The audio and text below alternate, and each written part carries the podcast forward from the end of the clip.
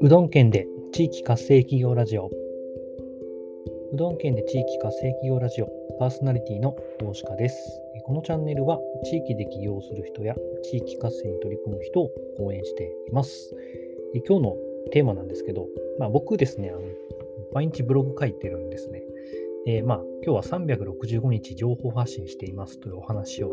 しようと思います。はい。もう365日はとっくに超えてですね、500日ぐらい行ってるんですけども、まあ、なんで毎日始めたのかっていうとですね、えー、僕が独立する、えー、1ヶ月ぐらい前だったんですけども、そこからずっと始めて今、1年半ぐらいになるのかな。まあ、ずっと毎日何かしらあの発信しているんですね。それもあの、よほど用がある時以外は書き溜めずに毎朝書いて毎朝発信するっていうですね、なんかすごく心臓の縮み上がる思いをしながら書いてます。あの、やっぱネタがない時すごく大変なんですよね。はい。で、なんで始めたかっていうと、まあ、僕の、えー、ビジネスの師匠とかですね、まあ、その兄弟子にあたる方々とかがですね、毎日、あのブログも書いてますし、えー、まあ、僕が書いてるのはそのノートっていうあの概要欄にもあるんですけど、ノートっていうブログ媒体もそうなんですけども、ノートも書いて、なおかつ自分のホームページのブログも書いてるっていう、なんか化け物みたいな人たちが いるんですよね。で、その人たちに追いつくためには、少なくともこのペースには追いつかなきゃいけないなと思って、まあ、毎日、えー、始めたわけなんですね。まだまだあの、その人たち、その人たちはまだあの、それだけの量を未だに続けてるので、あのね、8年とか6年とか8年とかやってるので、ちょっと尋常じゃないんですけども。はい。まあ、というわけで、僕も情報発信ね、あの、始めたんですね。はい。まあ、そこそこね、量を発信してるんで、本当毎日大変なんですけど、そうは言っても、最初は全くね、発信してるからといって効果はなかったわけです。はい。もう、30日、60、うん、まあ、1ヶ月とかでは年齢ないですよね。もちろん。まあ、2ヶ月、3ヶ月、なんか30日スパンごとにだんだんちょっと変わってくる感じかなという体感があったんですけど、まあ、徐々にあのリアルであの会って、会った人とか、名刺交換した人とかですね、まあ、知り合った人から見たよっていう声をいただいたり、まあ、そのブログの媒体から、えー、僕セミナーの告知とかを出してたんですけど、あの来たいですと言ってくれて、まあ、何人かね、あの本当に、えやり取りもさせていただきましたし、させていただくこともね、今もありますけど。で、まあ、ただですね、現実的になんか発信をしてるからといって、そこからなんか仕事につながるかっていうと、まあ、結構難しい一面はあるかなと思います。まあ、世の中にはね、なんか SNS 集客とか SNS でなんか自然にお客が吸い寄せられるみたいな話してる人もいるんですけど、まあ、これはなんか分野とかもあると思いますね。売れやすいものと売れにくいものとか、お客さん集まりやすいものと集まりにくいものがありますよね。飲食店とかだったら SNS で見つけていくっていうのはあると思うんですけど、まあ、そうじゃないね。例えば形のないものを売ってる人とかっていうのは、無形のもの、なかなか SNS から仕事につながるっていうのは難しいかなと思うんですけど、まあ、ただ、あの、いいことは、あの、毎日続けるとってると、それがやっぱ信用が積み重なっていくようになっていくということですね。まあ、例えばなんですけど、えー、1回会った人と仲良くなる。仲良くなっても関係築くために、やっぱ2回、3回、4回ぐらい会って、ようやくだと思うんですけど、まあ、僕だと毎日あの情報発信してるんで、なんか1回会った人と、まあ、名刺交換して、なんか Facebook とかで繋がって、僕 Facebook にもあのブログずっと上げてるんですけど、なんかそうすると、見たよ、次会った時とかに見たよって言ってくれて、自分のことを結構知ってくれてるんですね。くまなく見てくれて。だからその2回3、3回、4回、5回会う手間っていうのが、ブログを書いてたわけで結構、なんか、すっ飛ばせて短縮されたっていう経験も何度もあります。今もありますね。うん。なんかこれが毎日こう、相手となんだかんだそのブログっていうものを通して接触してる効果なのかなと思います。ただ、えー、最初も言った通り、やっぱりね、毎日書くね、ネタがきついんですよね。うん。未だにきついですし、僕の場合、そのなんかバイオリズムなのか、あの、スラスラ書ける時期と全然書けない時期があってですね、今ちょうどこれ収録してる時は 書けない時期です。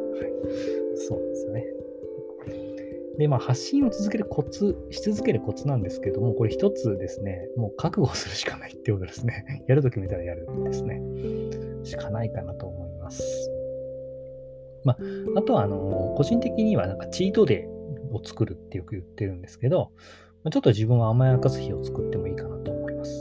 え例えば僕いつも1000文字ぐらいのブログは必ず毎日書いてるんですけど、まあ、それ以外の仕事で書いたり、別のえー、ホームページのブログも書く機会もあるんですけど、とにかくそのノートっていう媒体に関しては、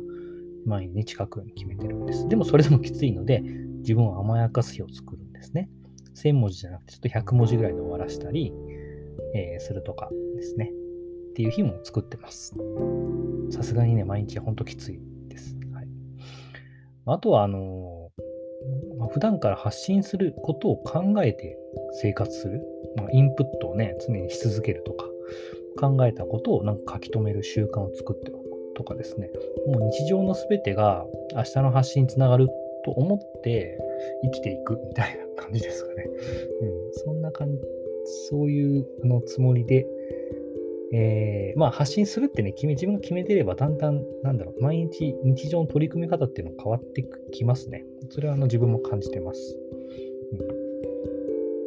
で、それ毎日発信してると信用が生まれてくるってお伝えしたんですけど、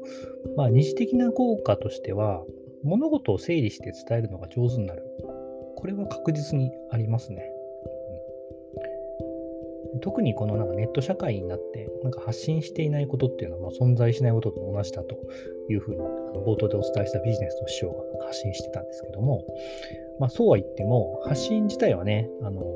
やっている人は多いんですけど、やっていてもなんかちょろちょろしてるぐらいのね、うん、なんか蛇口から水がちょろっと出てるぐらいの発信量でしかないんですけど、圧倒的にやってる人っていうのはもう、それだけで、あの、なんですかね、こう蛇口の話をするともうね、轟音が鳴るようにこう水がドバドバ出続けているんですね。だからそれだけで凄みのようなものが生まれます。もうそこに対して、なんだろう、水がきれいとか汚いとかじゃなくて、もう質がどうこうじゃないんですよね。とにかくすごいんですよね。目立ちます。だから、やってるだけで。で、僕、あの、いつも思ってるんですけど、まあ、これもよくお伝えするんですけど、まあ、コミュニケーションの方法が多様化してですね、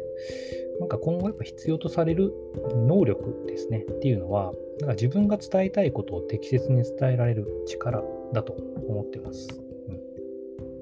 うん、これ、そうですね、あの自分が伝えたいことを伝えられない人って実は思っているよりめちゃくちゃいるんですよね。うん、自分が思っている人本当いて、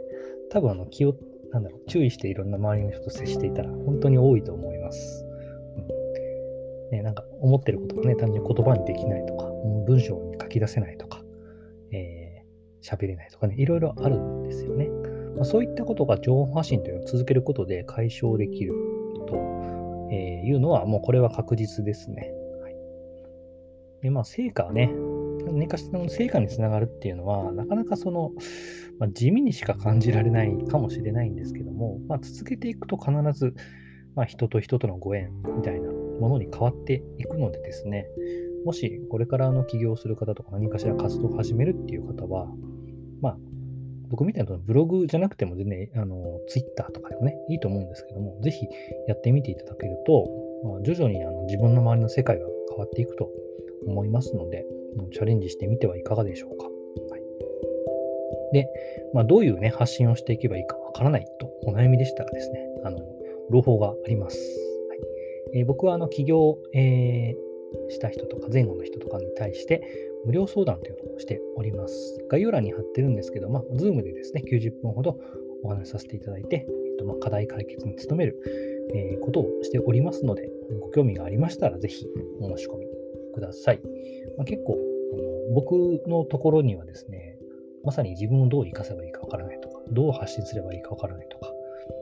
自分の強みって何だろうっていう、なんだろう、自分探しとは違うんですけど、まあ、なんか自分についてね、悩んでる方って非常にあの多く来てくださいますので、